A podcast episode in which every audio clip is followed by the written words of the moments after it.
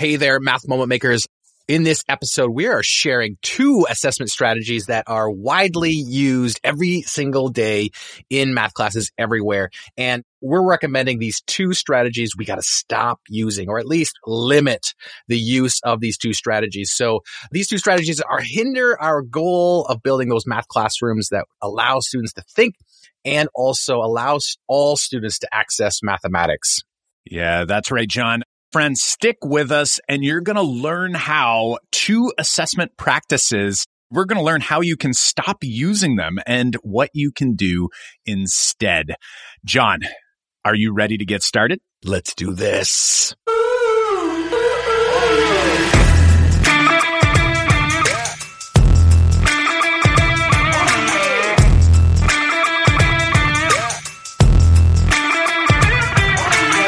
Welcome to the Making Math Moments That Matter podcast. I'm Kyle Pearce.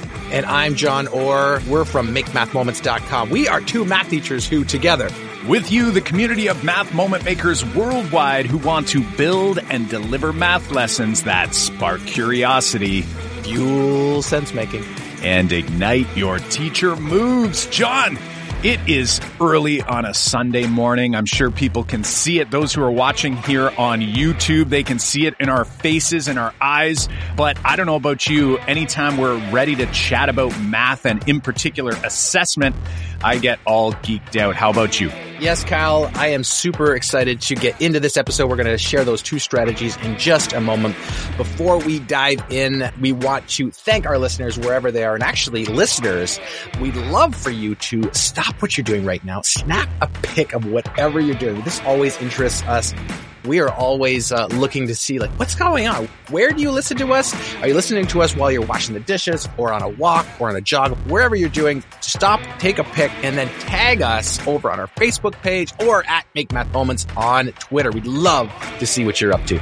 Yeah, we actually saw a couple come in from last week's podcast episode on Twitter. It's great to see what people are up to, what they do for their routine. And you know what? After you do that, why not pause for a second and leave us? Actually, you don't even have to pause. You can just grab your phone go ahead, get into that podcasting app that you're in and leave us a five star rating and review. Again, don't leave a five star if you don't think it's really a five star. Go ahead and leave us whatever that rating and review is because we want to hear from you, especially on Apple Podcasts. That's where most people download our show from. So head on over there. We read them all and we actually look at them and try to think on how we can improve the show for you. So give us that feedback. You don't know how how helpful that is. Just like this feedback we received from Katrienne Eliz. And uh, I don't know about you, John. I'm pretty sure it's the Katrienne we know who actually has been on the podcast for a mentoring moment. Yeah, Katrienne says, It's the music for me. I'm pretty sure I've already rated you guys five stars. Shame on me if I have not, but just wanted to say again that I always learn something or get reminded of something important that I might have let slide in my math teaching. Today, it was online wait time and acknowledging how hard that is and how important. Message received. And truly, you guys have the best theme music. I walk along with my dog getting my PD and I end up dancing at the end of each episode. Fantastic. Isn't that awesome? I'm telling you, nothing energizes us more than when we read those reviews, we see those ratings come in, and I'm telling you, it makes us feel so great. So take 10 seconds, pause, head into your podcasting app, go ahead, leave a rating and review, be honest and accurate about it, and let us know so that we can get that quick feedback. Awesome stuff. That would be the world to us if you could do that. All right, Kyle let's get into this episode. We've got two strategies to share, two assessment strategies that we are going to encourage you to stop using or at least limit using because sometimes they are tough to stop using these. And so we're going to outline the two strategies, but we're going to do them one at a time. So the first strategy that we're going to start with is the idea of a learning goal. And this one comes from it's rooted in research for sure. And the research that we're talking about is this idea that when you walk into the classroom and you're doing your lesson or your activity, many of us think that we have to write the learning goal, like the topic, the idea, the thing we're setting out to do on the board right away. For example, today we will learn about solving equations, or today we will learn about measurement of 2D shapes. We have been ingrained that we need to write these on the board. And actually, it's rooted in good research. Like we definitely want to be communicating learning goals. Now, this is actually the strategy we're going to actually ask you to stop using. And uh, we want to give you that heads up because you're like, wait a minute, John, like this is rooted in research. And the research comes from a couple different places. And the first one is this book that we've been reading for a number of years. It's actually probably the guidebook for many district review or districts policies on assessment, which is from Dylan Wiliam. His book, Embedded Formative Assessment. He has five assessment strategies, five assessment techniques you need to be using in your classroom. And the first one Kyle. The first one is clarifying and sharing and understanding learning intentions for and success criteria. So no wonder everyone is like, we got to write these on the board. Dylan Williams says we got to share that information. It's number one. So we think we should put it right up there up front. Yeah, absolutely. And also the other thing too, John, that a lot of people tell and kind of comment about when they're reaching out to us at makemathmoments.com is my district or my administrator or my department or whoever it is says I have to clearly have that learning goal stated up on the board. So we know that there's this pressure coming, maybe downward pressure from your math consultant or whatever it might be.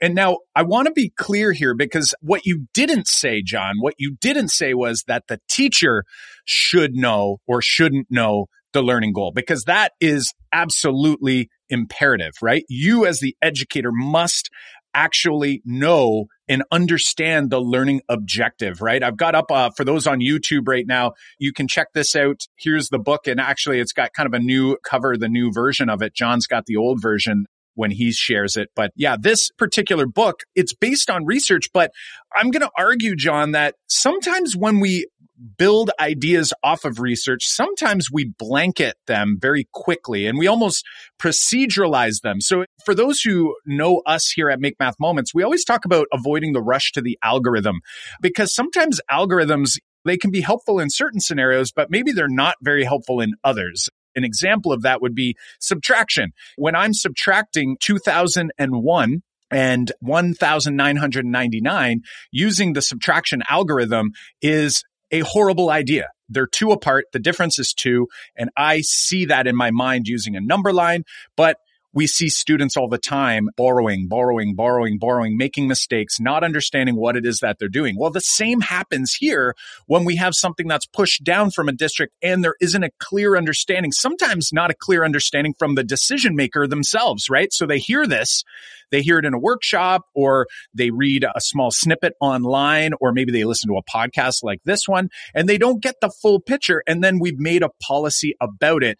John, there's a specific reason why you and I think, especially at the beginning of a unit, like if we think about a problem based unit, there's a reason why we think it's actually, it could be detrimental to actually post a very explicit learning goal that actually articulates the concept right up front. So let's be real clear here. Help people at home listening understand exactly what we're referring to here.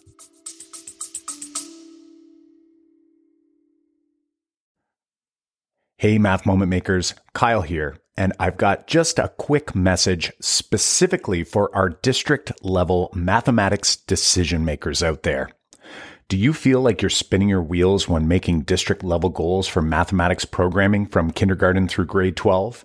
Setting new goals each year only to find little to no real shift in pedagogical practice or educator content knowledge across the district as a whole?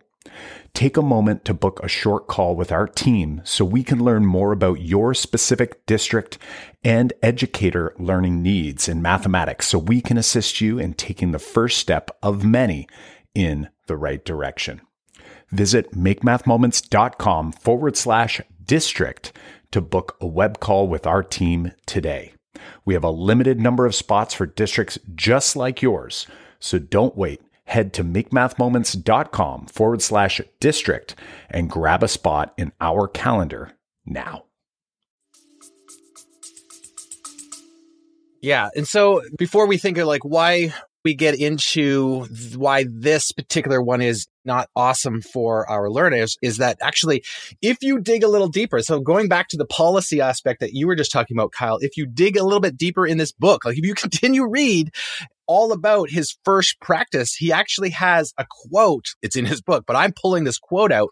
Dylan Wiliam actually argues that it's so important that we share this learning goal but it doesn't have to be and it cannot be this is the words that he uses it cannot be in a formulaic way not at all. It cannot be in this formulaic way that we are making it. Like you just said, it's a policy. We got to write it up on the board. However, he's arguing that you cannot do that in that formulaic way. And actually, it's also in principles to action. So principles to action also says we got to communicate success criteria and learning goals of one of their principles. But also in that book, if you dig a little bit deeper, it says, although daily goals need not be posted, it is important that students understand the mathematical purpose of a lesson and how the activities contribute to and support their mathematical learning. So these two research based books that we're building these policies off actually don't say thou shalt write this on the board at the start of that lesson because there's more to mathematics than just being formulaic. And this is actually goes into hand in hand with what we've been preaching on the podcast the whole time about and teaching, you right? And teaching in right. general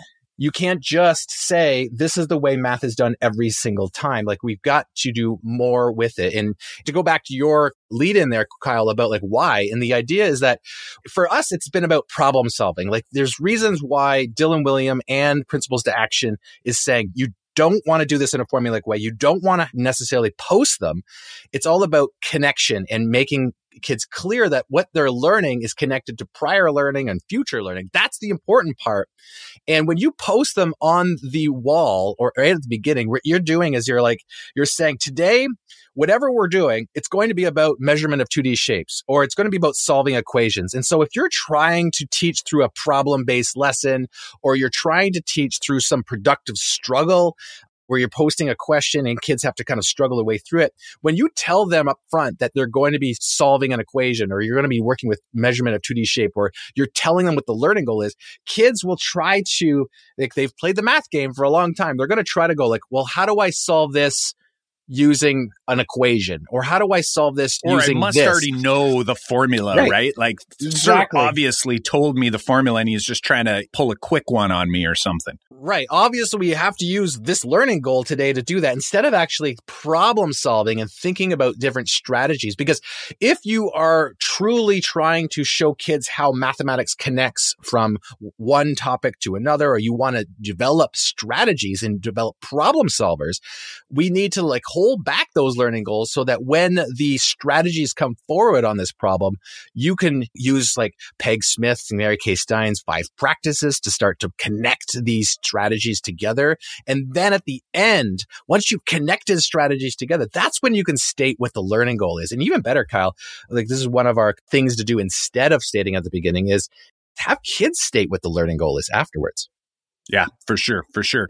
And so this is just it. It's like the development with students on what that learning could be. Now, I also want to mention too, you said at the beginning of the episode, and I think it's worth reiterating, is we sort of said it like two things that we're going to ask you to stop doing, your hands might be tied. Your district might say, you've got to do this. So, what we're going to recommend for you, if that's your case, or if that's the case for you, is how can I build in in the US a common core language would be math practices into this learning goal. So rather than saying, I'm going to go and today the goal is we're going to be uh, counting change and we're going to be adding and subtracting using different denominations of coins.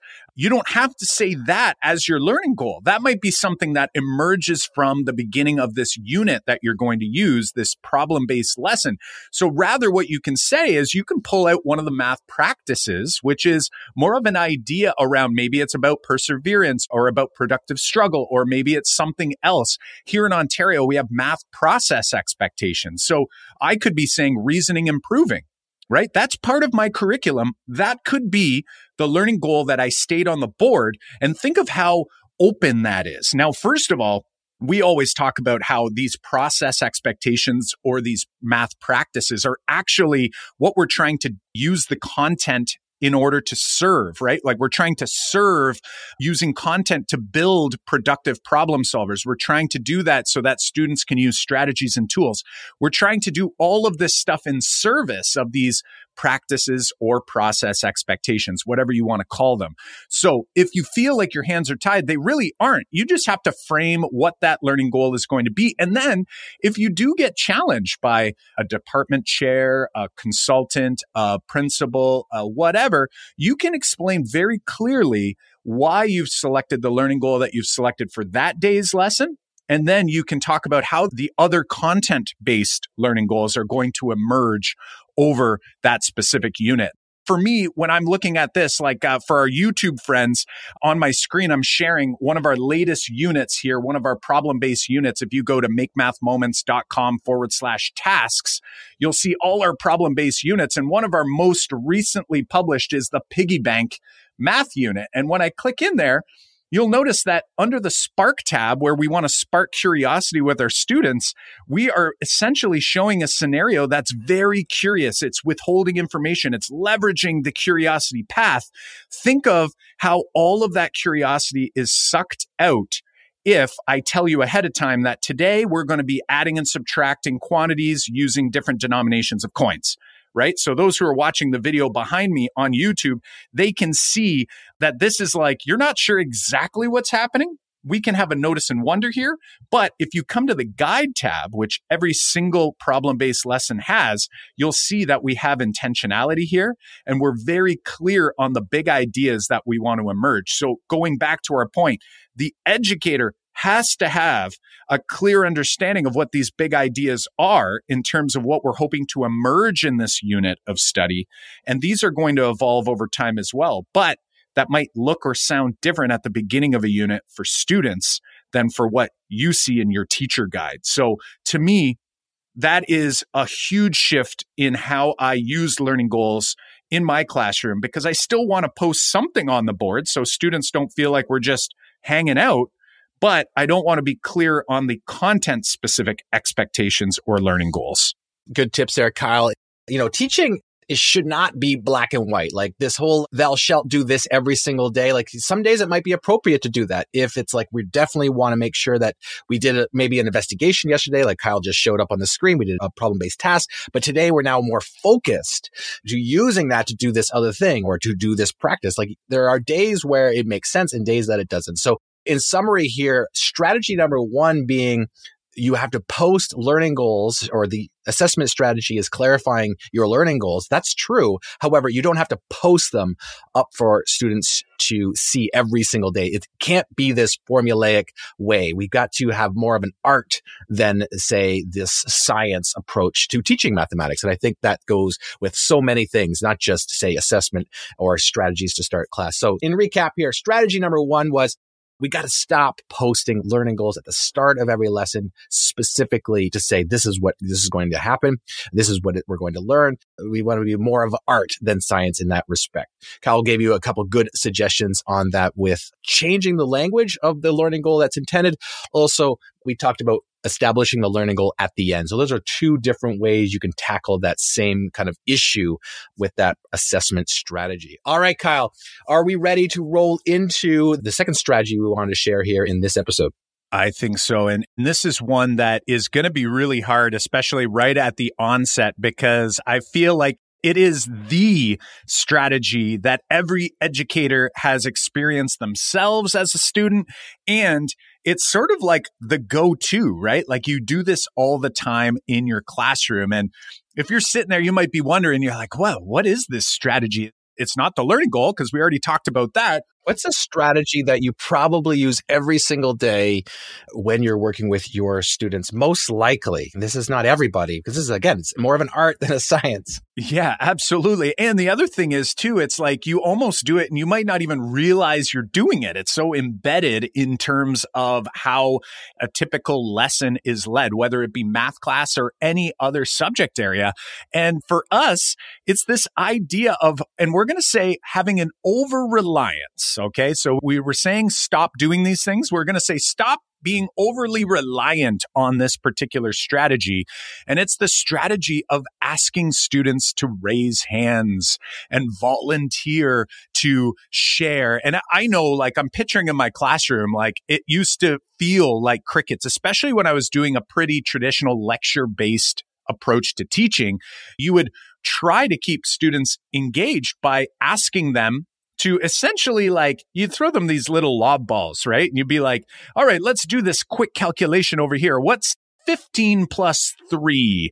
Anyone You're trying to get engagement somehow. You're like, oh, let me let them do the easy kind of calculation, non-thinking questions, just so I can get more voices into my room. And, and, like, think about this too, John. Let's say I'm doing a problem based lesson. So I just talked about in a lecture based lesson, we keep the floor super low by asking questions that are almost obvious. So it's like fill in the blank stuff. And the distance across the circle from one side through the center to the other is called who? Anyone? It starts with it starts with a D. It starts with a D. and then think of how that makes us feel as students. First of all, you have that small group of students that they're going to raise their hand no matter what. But then other students are looking at them like, why do they keep on wanting to share? And it almost creates this culture of like, I'm not going to be that person who just wants to hear themselves speak. And then in a problem based lesson, it's like, does anyone want to share their strategy? Think of how many students are in the room going, well, I think my strategy is pretty good, but like, I don't want everybody to think it's all about me. There's a lot of people out there that, you know, you're like, well, I don't want my voice to overpower the rest of the room. So I'm just going to kind of sit back. So I'm wondering, John, what are some ideas that we might think about Again, it's going to take time if you are like us and you are overly reliant on this raising hand strategy. What are some things we can think about that might get us maybe more aware of how often this is happening in our classrooms without us realizing it? And then what could we do instead in order to promote less of that strategy? Right. And I just want to touch on some things that we may not be thinking about when we use this strategy. And then we can get into how we can change that around and kind of minimize that strategy. Because if you are using that hand raising strategy like I did for many, many, many years, as a teacher. And, you know, the Socratic method was built on that. Like all of my teaching education at teachers college or my pre-service education was all about like teaching you exactly how to do that. And they would give you strategies like, well, make sure you get both sides of the room and you're getting a variety of kids. Like we were definitely asking kids to raise hand because that's the way we thought we would elicit evidence of learning from students. And this is like also back to Dylan Williams' book as his second strategy for assessment is like, we got to elicit evidence of learning from kids. How did we do that? Well, we're going to ask them to raise their hands. That's what we did for many years. That's just what we were taught. Also, it's again, it's back in principles of action. We got to make sure we're eliciting kids evidence of learning. It's good for learning. Definitely. You got to know as a teacher what students are learning. And the only way we did that was like, well, let's poll or let's ask them. Do they know this concept? But what is happening when you do that, right? The background of like what's going to happen in your room when you ask kids to raise their hand. And like you just said, Kyle, only certain kids are going to be brave enough to put their hands up. And this kind of goes back to something that we've shared, I think here on the podcast before, but definitely in our courses, the Matthew effect. And the Matthew effect was I learned from Malcolm Gladwell's book, Outliers. And he had that story at the very beginning. Uh, he looked at OHL hockey players and said, okay, for some reason, when you look at the roster of an OHL, now OHL, uh, you want you want to jump John, in there, Cal? I'm in Australia right now. What the heck is OHL? Huh? Sorry, you know, like I'm in Ontario, so I know. Yeah. But how about our right. friends outside of Ontario? Yeah, good quote. And Malcolm Gladwell is a Canadian too, so he used OHL, but OHL is the Ontario Hockey League. Like that's where like Wayne Gretzky came from, right? right? Like that was like his league he grew up playing in as a junior, right? Exactly. Many Canadian hockey players before they get to the NHL have played in the OHL. It's kind of like the junior league. So anyways, he said when you look at a roster from the OHL, generally the birth dates of almost all players are between January and March. It's like boom. It's like January, March. Most players have that birthday. He's like rarely, rarely would you find a hockey player on the roster who was born in August, December, October. Like it just doesn't happen and it's very rare. And, and John, what about the MLB? Like, do you remember that example? I don't know if you recall. It just popped into my mind. I think it's because it has a different start date, right, Kyle? Yeah. Like, so, for example, like the start date of hockey here in Ontario and Canada is like cut off as January 1st. It's like school aged, right? So it's like January 1st to December 31st. If you're born in that year, you play in the same league. And so if you think young players here in Ontario, kids start hockey very, very young. And so when you're very, very young, there's a huge difference in height, weight for kids who are born on January between January and say March versus November to December. It's like all of a sudden it's like because when you're talking five year olds, four Yeah, year that's olds, like 25% more Yeah. time on the earth, right? Yeah, For like it's- it's a student huge. who's born 12 months later, right? Which is incredible to think about. It's exactly. So all of a sudden, what happens in the Matthew effect is that those kids between January and March are a little bigger, a little stronger. And then therefore in hockey, the coaches who are selecting teams, so we're talking like travel, like competitive teams, they're selecting kids to be on a team.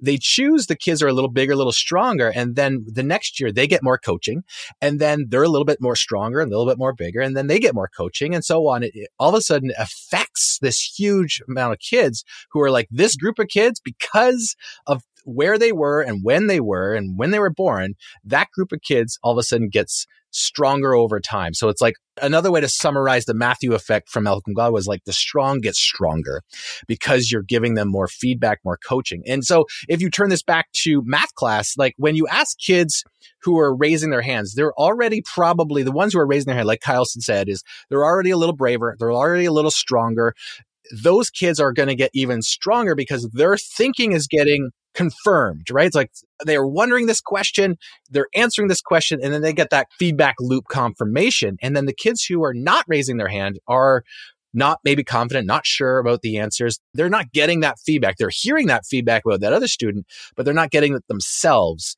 And so what also happens, Kyle, other than braveness, is you've got this spectrum of introverts versus extroverts. Like I'm an introvert by nature, I'm sure. It might be like, well, John, you're talking on a podcast right now. You can't be too much, but you know me, Kyle. I'm more of a in the background kind of person. And I was never a person who would volunteer my answers in math class. But you think about the students who are in your room, if you're going to serve all students in your room, when you ask to kids to raise their hand, you're actually only catering to the brave, but also the extroverted kids who are fine with voicing concerns, looking foolish in their class. Whereas the introverted students are reserved. And I learned about this, even though I felt like I'm an introvert now, it wasn't until I read the book Quiet, which kind of changed the way I thought about my classroom dynamic. I didn't actually think about how I was, say, favoring extroverted students versus introverted students. Like it was a huge eye opener for me. In this book is called Quiet by Susan Cain. It's uh, the power of introverts in a world that can't stop talking. It's not a math specific book. It's not a teaching specific book. It's about lots of different ideas about where introverts are in our world, which caters to extroverts.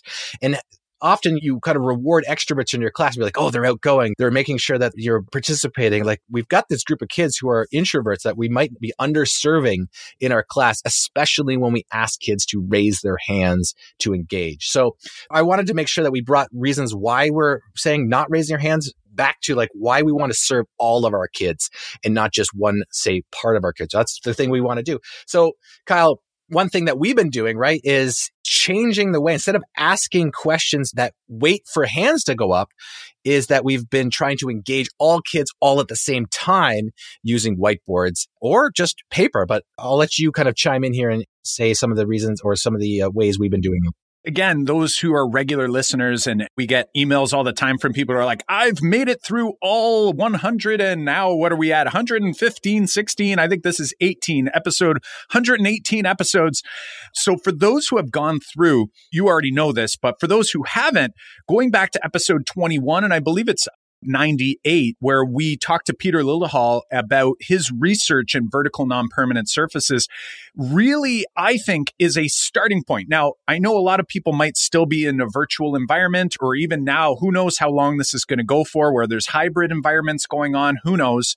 But by starting there, what we gained by looking at Peter's research and starting to apply this into our own practice was just this quick glance around the room. And when we looked around the room, you can see on everyone's whiteboard who's where. You get a quick assessment. Now, you still have to go and talk to students, observations, conversations. We talk about that all the time. That's going to help you with where they're at, but it gives you a sense of where they are. And John, something that I know you and I both relied on for this understanding. So again, you mentioned Dylan Wiliam, His second strategy was eliciting evidence of learning we did that traditionally through hand raising. But again, it was like we only elicited it from those kids who were willing to share. And I don't even know how helpful it was because usually the questions we were asking weren't very helpful. And then even in uh, Principles to Action, they talk about eliciting and using evidence of student thinking. Well, if you think about that, if I'm looking around this room, and I can see where students are. And if I'm able to notice and name the progression, so if I'm thinking about the math class that I'm in and I'm thinking about that learning goal that we already referenced earlier, and I have already anticipated student solutions, that will help me determine where along this trajectory are students. And who might I ask what? So now it brings back this spectrum you're talking about. And on the screen right now, people can see the book Quiet by Susan Cain that you had referenced. If you're on this spectrum of introverted, extroverted, some people might be like, are you just going to cold call on a student and say, hey, you go ahead and explain this? Depends on the culture of your classroom, I'm going to argue. Like for you and me, we try to build that in our classroom and we try to learn which students are comfortable with that scenario and which ones are obviously not feeling good about that. If I have a student who's maybe more on the introvert side of the spectrum and maybe they're not comfortable speaking to the entire group, I can then maybe team them up with a couple groups of students. So let's say there's a group over here who's got a similar strategy, but maybe has gone a slightly different direction. Their group over here is here. I could bring them together and I can call on one student to at least start the discussion around a certain portion of their thinking. So again, it's like we're eliciting and we're using this evidence of student thinking in order to advance the thinking of all groups. And it might include us facilitating that to the entire room. It might be us facilitating that with a small group. And I'm going to argue that we can do this in a virtual environment. I know, John, you're doing that. For me, when I go into classrooms right now, I'm usually there for a day. So I don't know the students as well. So if I pop into a breakout room, it's a little less helpful because it's like the first day of school for me. But for you, like, tell us a bit more of how this yeah. could work even in a virtual or online environment.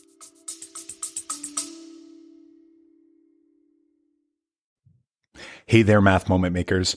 Are you a dedicated listener? Like, I'm talking, have you been listening for a couple months, maybe even a couple years? Well, if you haven't taken a moment to leave us a rating and review on your favorite podcast platform, it would mean so much to us. It'll take you under one minute uh, so that you can help more educators see and experience the Making Math Moments That Matter podcast. Uh, do us this huge solid. Uh, we thank you from the bottom of our hearts. And uh, here is today's episode.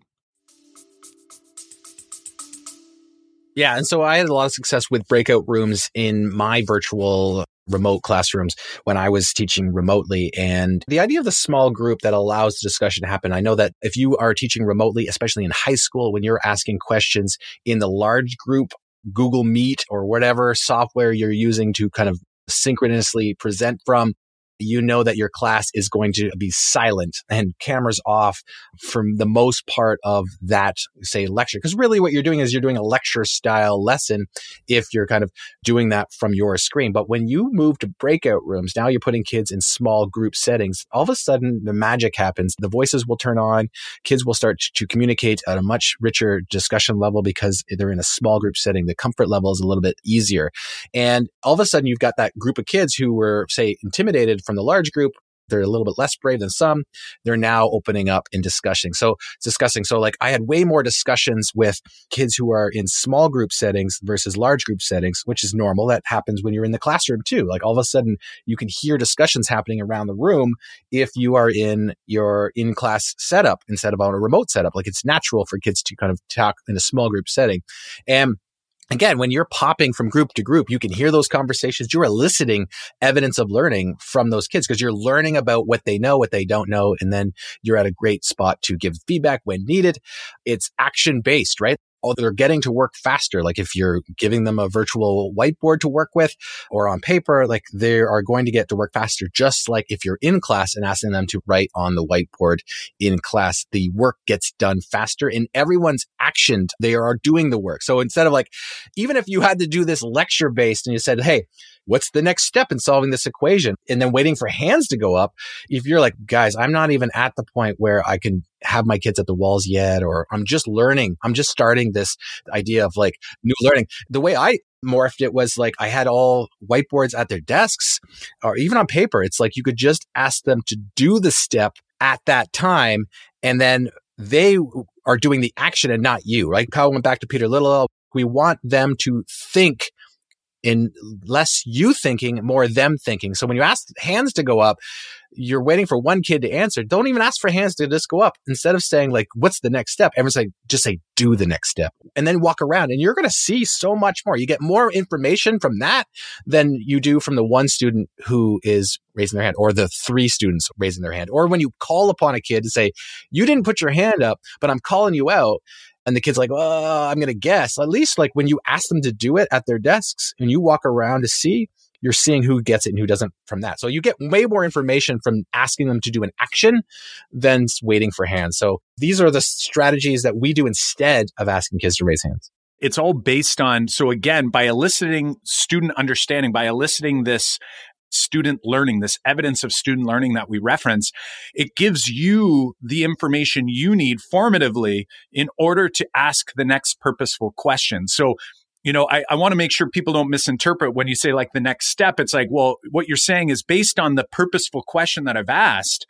I want to see like what are you doing? And sometimes this might be we've talked about focusing and funneling questions as well, and sometimes there's a place for both, right? So for example, if I'm going around the room and I'm sort of like, okay, I feel good about students doing this idea, now I might ask a very funneled question around I want to see like who heard what? Did you get what I think you're getting right now? Because again, if we make assumptions, we don't know whether that's actually true or not. So you might ask a very focused question to ask and see, okay, what are you going to do with this idea now? Right. And behind me here, I've got that piggy bank unit again by being able to go and preview and understand the math. So first of all, we know the learning goal, but then also anticipating what students might do. And we try to be helpful with our teacher guides to give you some student approaches that are possible. And we try to do it in a developmental way. Like here, you can see a student who used paper folding. Is everybody in the room using paper folding? If so, my next purposeful question might be this. If maybe some students are paper folding, but other students are using a fraction tower, maybe my prompt is how do I connect these two representations, right? So all of these ideas are inside of these problem based units. And these are the parts that I know that you and I didn't do early in this journey. Like we didn't realize that this was important. We all thought like all students were going to solve it in the same way. But if we're doing this developmentally and if we're doing it through problem solving, that's actually not what should happen. Like most likely it's not going to happen all students are going to kind of come at it from where they are and based on their prior knowledge. So I just wanted to share that piece because this could be really helpful. If I don't anticipate what students might do, it's very difficult for me to elicit that understanding and elicit who learned what, and then to give them this next purposeful question that's going to kind of nudge us along and ensure that all students have a voice as well, because that's the other piece that John mentioned. We don't want the Matthew effect to take over where it's only the three students who solved it the way I thought they were going to solve it. And then we just kind of keep going with that. But all these other student strategies haven't actually been connected so that they can see that actually your thinking is a lot like these other three students thinking. It's just coming at it from a different perspective. So there's so much here to unpack, John. I'm hoping as we start wrapping this thing up and we start thinking about kind of our big takeaways here, there were two things that we really wanted to make sure people took away. The first one was this idea of the learning goal. And we want to stop being too explicit about the learning goal early in the introduction or the exploration of a new idea. Now, as we work through that unit, again, we want to make sure that students are very clear on what is going on, right? We don't want that to be remain a mystery. But when we introduce it, that curiosity piece, we want to keep that. So focus on your learning goals around math practices or process expectations. John, what was the second thing that we were hoping to chat about here today? Uh, which we just ended uh, talking about, which was the idea of most of us are still probably asking students to raise hands. We want to limit that technique. I know that it might be impossible always to get rid of it, but we want to limit it and reduce it as much as we can because we can ask to elicit information from students in a better way by getting them in action, getting them to do thinking. We gave you some suggestions about whiteboards and if you're remotely breakout rooms, lots of good suggestions hopefully, because that's what we've morphed into doing in our class. We get so much more information from our end, but also have our students think at the exact same time. So those are two techniques that we have used, but we want to say limit those. Yeah, for sure. And it sounds like two small things, but as you know from this episode, it's two really big things and they will take time and reflection. Now, if you're sitting there and you're going, okay, I'm going to really focus in on this, and then you're starting to think about, okay, well, if I do these two things, that's going to influence and impact some of my other teaching practices, right? Like my pedagogical approaches and of course my assessment and evaluation practices. John, help people understand like if they're ready to like dive deep with these two ideas, but then maybe even start considering other aspects of their assessment and evaluation practices, policies, and essentially just approach and perspective to how they do those things where can they go if they want to set this on fire and fuel this learning a little bit further? we have created a course on uh, the Make Math Moments Academy that kind of goes deeper into th- these two. This is actually the two techniques that we're referring to here was one lesson out of a five module course called assessment for growth inside the academy. And we built this course because we had a lot of questions around, I've changed my practice. I've been doing, you know, I've been doing using estimation 180. I've been doing number talks. I've been doing open middle problems. I'm getting my students through productive struggle. Guys, I've been using your problem based tasks in my class, but now like all of a sudden the way I've been assessing students, it doesn't flow. It doesn't jive. So like, what are you guys doing for assessment? And so we built this course to kind of look at all the things that we are doing around assessment and specifically formative assessment and say moving that towards more formative assessment techniques versus summative assessment techniques. Even though we have ideas on summative assessment techniques in the course, we look at this whole course from a perspective of the whole point of assessment is to help our learners move forward. That's it. Like everything is about that. And so we built a course on that where we talked about modifying your course so that assessment is built into your course instead of trying to like fit it in after. And so we talk about setting the stage and saying, I've got to change some practices from the get go? And like, how do I change mindsets? How do I help my students with that? What are the things I need to set up? And then we to go into some nitty gritty stuff about uh, assessment practices in your classroom. Like, what are the techniques you're using? What are the techniques you should be using? But then also we have like, how do I start to move from modular assessment practices like grading into standards based grading because we morphed that after we started to change the other things in our classroom around assessment, we were like, okay, well, a standards based grading system, when I start to assign grades, is way more intuitive. It's way more in line with the way I've been teaching. So we show you how we've changed from modular grading to a, a standards based grading. And then we show you how we're doing that with portfolios and spreadsheets. Uh, we kind of show you our journey and how to do that in your classroom and how to set that up for you. So there our fourth module is like exactly what are our growth days look like. Kyle and I have talked about setting up a full day towards assessment and growth on assessment in the policies that we've put in our classrooms around that.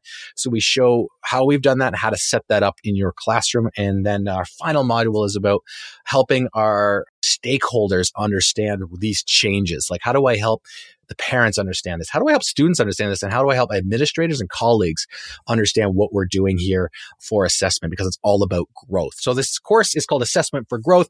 And you can get over there right now by, and you can take module one. Full module one is wide open.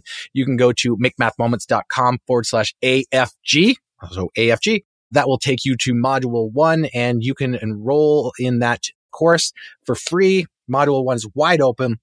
If you are looking to go further, it is a course inside of our academy. So makemathmoments.com forward slash academy is how you can enroll in the full course and get access to all five modules.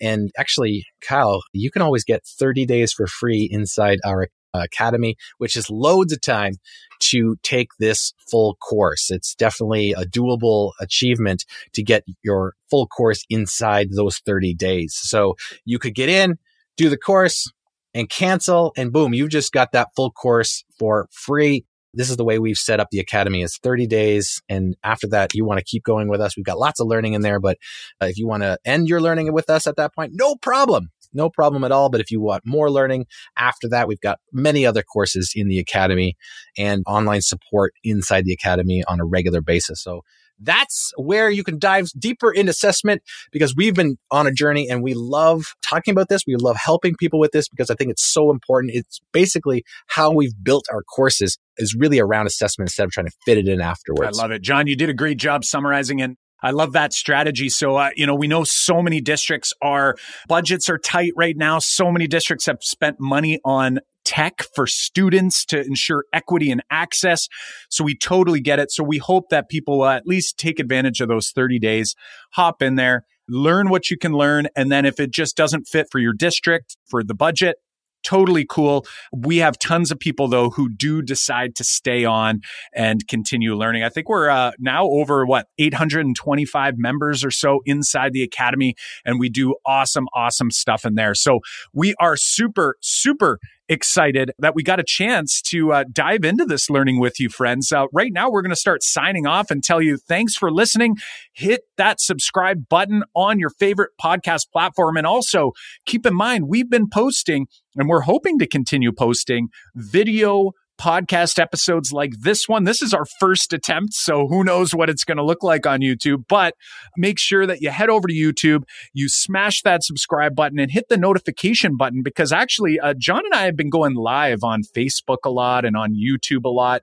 And we've been trying to uh, put little nuggets, like 10 minute nuggets, takeaways that you can take and apply right into your classroom. So make sure you go over there, make sure you're subscribing, and yeah, we can't wait to see you in one of those learning opportunities. Yes, for sure. Uh, show notes and links to resources from this episode and full transcripts from the episode can be found at makemathmoments.com forward slash episode 118. Again, that's makemathmoments.com forward slash episode 118.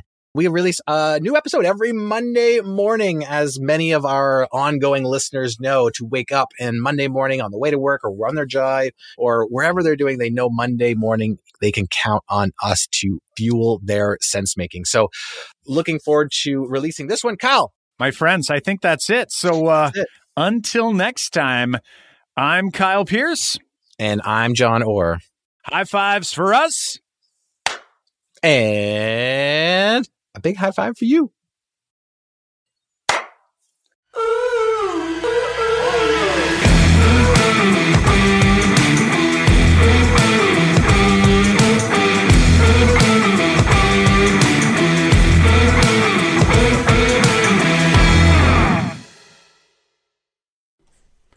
If you are a district leader of mathematics, a math coach, a math curriculum coordinator, a superintendent and principal, getting teacher buy in for effective math teaching practice is top of mind. And plans only go so far. You can make, you know, detailed plans and and carefully designed goals with clear objectives and key results that are measurable. But that can feel like it all falls flat if we can't engage our teachers in the work.